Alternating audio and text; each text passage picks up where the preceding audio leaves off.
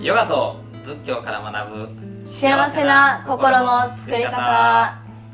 い、お元気だったでしょうか。はい、元気です。あ、どうも。岡本さんは。あ、私も元気ですよ。ねえ、もう本当に人生これ以上ないぐらい元気です。はい、ありがとうございます。伺います。ありがとうございます。はい。前回言葉がテーマでお話ししていたと思いますが、そうですね、仏教的に言いますと、言葉ってどういうものなんでしょうか。なかなか深い質問ですね。言葉とは何か。前回はね、私たちはこの世界を言葉で切り分けているということで、帽子というと帽子じゃないもの、男性だというと、ね、女性じゃないと。いうことで、何かにこうね、言葉で捉えるということはそうじゃないものを切り分けてるっていうお話をしましたよね。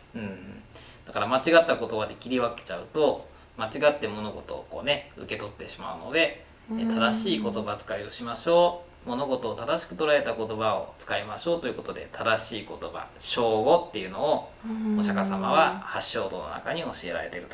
ということを前回お話ししました。で、そもそも言葉って何なんですかっていう質問ですよね。はい、難しいんですよ、言葉っていうのはね。で、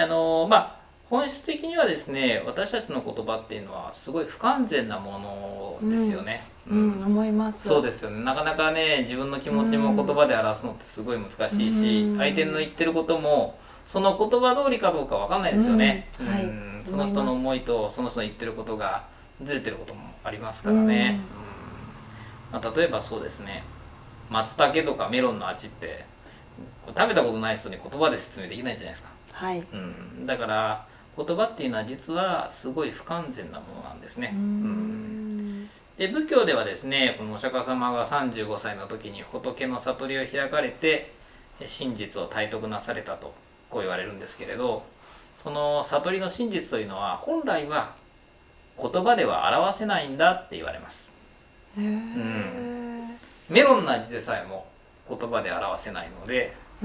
この宇宙の真理を言葉で正確に表すことはそもそもできないんだということで、ちょっとここにね書くものがあればいいんですけれど、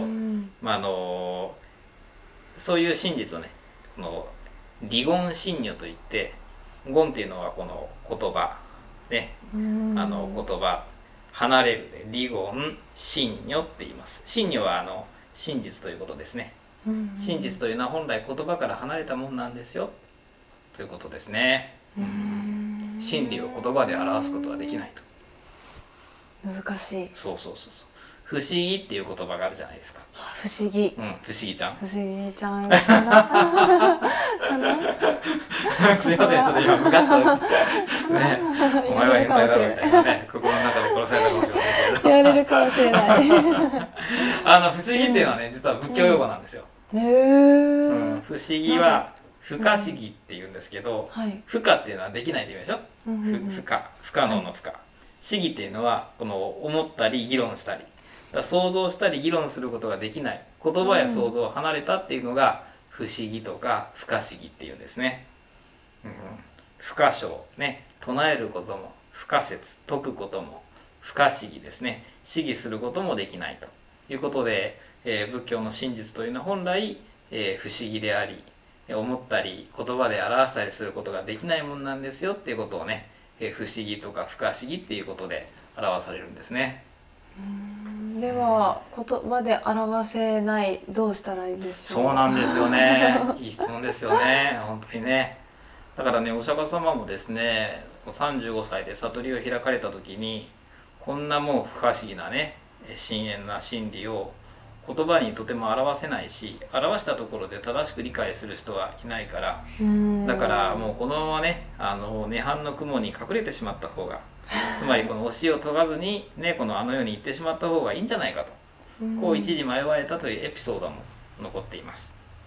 ところがですね、そのお釈迦様にそうは言ってもなんとかね、それをこのね、解いてくださいとこうお願いされて、ならば一人でもね、この分かる人があればその教えを解こうということで、布教を始められたのがお釈迦様、35歳から80歳までの45年間のご布教だと言われるんですね。だから仏教、これはたくさんのお経となって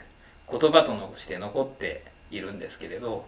本来は言葉にかからない、表せない、そういったものを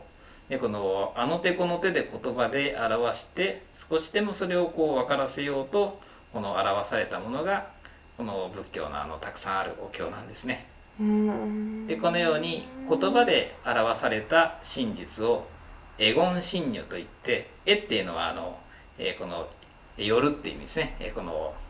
依存とか寄るっていう意味ですね。言葉によって表された真実、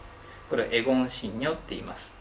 だからこの言葉で表された真実というのは実は本当の真実じゃないんですけれど、でも言葉でしか表しようがないから、だからね、このそれをこうね、絵言真如、言葉によって表された真実だっていうふうにね言いますね。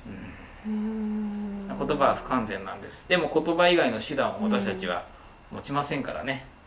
なので言葉によって表すしかないということで、言葉は真実じゃないんだけども、言葉から本当の見えない真実を、ね、このなんていうかこう汲み取っていくというのが、まあ、仏教の教えですよね。さっきのお話を聞いて、本当に感動した時って言葉を失ったりすることってあるなって思いました。確かに本当に私たちが感動した時っていうのは言葉にならないね。あーとかね、本当に辛いもの食べた時に「おー」とかね、辛いとも言えないじゃないですか。だからこの言葉というのはそういうことから言うとね、本当のことを表しきれないんだけども、でも言葉によってそれをこう探るしかないということですね。だから仏教では言葉っていうのはそういうもんだっていうふうに、教えられていますね。ヨガではどうですか？ヨガでそれどういうことでしょう？言葉について。ヨガではあまりその言葉について考えたことはない。自分と向き合っていくものがヨガなので、それを誰かに表現したりするっていうことは求められていないのかなとは思います。あ、そうなんですね。はい。でも自分と向き合い続けることで、自分自身が分かって、自分の扱い方が分かって、そして何でしょうね、やっぱり自分だけの幸せじゃなくって、その幸せを周りの人たちに広めていくってなった時に、言葉は絶対的に必要なものだなって思いますね。そうですね。やっぱり伝えていくっていう段において、その言葉の重要性がね、大事ですよね。だからお釈迦様もご自身が悟られて、それで終わりだったら言葉をこう用いられなかったでしょうけれども、いざ伝えていく中で 7,000 冊以上のね、膨大なお経に言葉になったわけですよね。ちょっとこの補足をしてお話しておきますと、結馬経っていうお経があるんですけれど、結馬という人がこう主人公なんですね。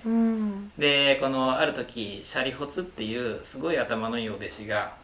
真理についてですね、真理とは言葉に表せない、メロンの味でさえも言葉に表せないでしょ、真実というのは言葉に表せないもんなんですよっていうことをとうとうと抗議していたわけです。立板に水を流すようにですね、とうとうと抗議して、みんなが「ああなるほど」と、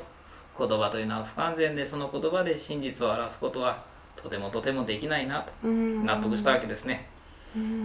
お釈迦様はそれを聞いておられて、じゃあ次に結馬よと。結馬というのはね、在家のお弟子だったんですね。在家、つまり出家のお弟子じゃなくて、一般のこの生活をされながらお釈迦様のお話を聞いていたわけですね。その結馬という人にですね、今度結馬さんとあなたが話してみてください。すると結馬はそこに座禅をしたままですね、一言も何も語らなかったんです。みんなですね、この結馬様も舎利佛様があれだけとうとうとお話しされたんだから、何も語れなかったんだろうと、もう言うことなくなっちゃったんだろうと、こう思った矢先にお釈迦様が結馬が正しいとこうおっしゃったんですね。みんな何も喋ってないのに、結馬の一目雷のごとし、雷のごとしとこう言われるんですけれど、結馬はですね、このね、沈黙することで真理というのは語りえないもんなんだよということをこうね、表したというお話ですね。かといって言わないと誰もわからないので、だからこの言葉で表すしかないんですけれど、まあ、大切なものは目に見えないんだよってね、星の王子様にも出てくるように、言葉に表されたもの、それが真実ではないということですね。現れた言葉から、ね、目に見えない真実を探っていくっていうのが、まあ、仏教のそういうね、この教えの学び方じゃないかなと思いますね。ってな感じですかね、言葉について。皆さん言われるのが、人前で喋るのが苦手、自分を言葉で表現するのが苦手って多くの方が言われるんですが、もうそれは当たり前っていうことですね。まあそうですね。まあ言葉の使い方っていうのは、まあ場数ですね。私も、はい、場数をね踏んできて、まあなんかね勢いで喋ってますみたいな感じで、はい本当に場数だと思います。はい、はい、私も学ばさせていただいている途中です。はい、ありがとうございます。はい、今日は言葉についてでした。はい、はい、どうぞ。私も YouTube させていただいています。エリヨガで検索してください。Instagram はエリヨガ_神戸でしています。ぜひお友達になってください。はい、私YouTube とブッダの教えを学ぼうという Facebook ページで朝8時からライブ配信をしています。ぜひそちらもご覧いただきたいと思います。どうもありがとうございました。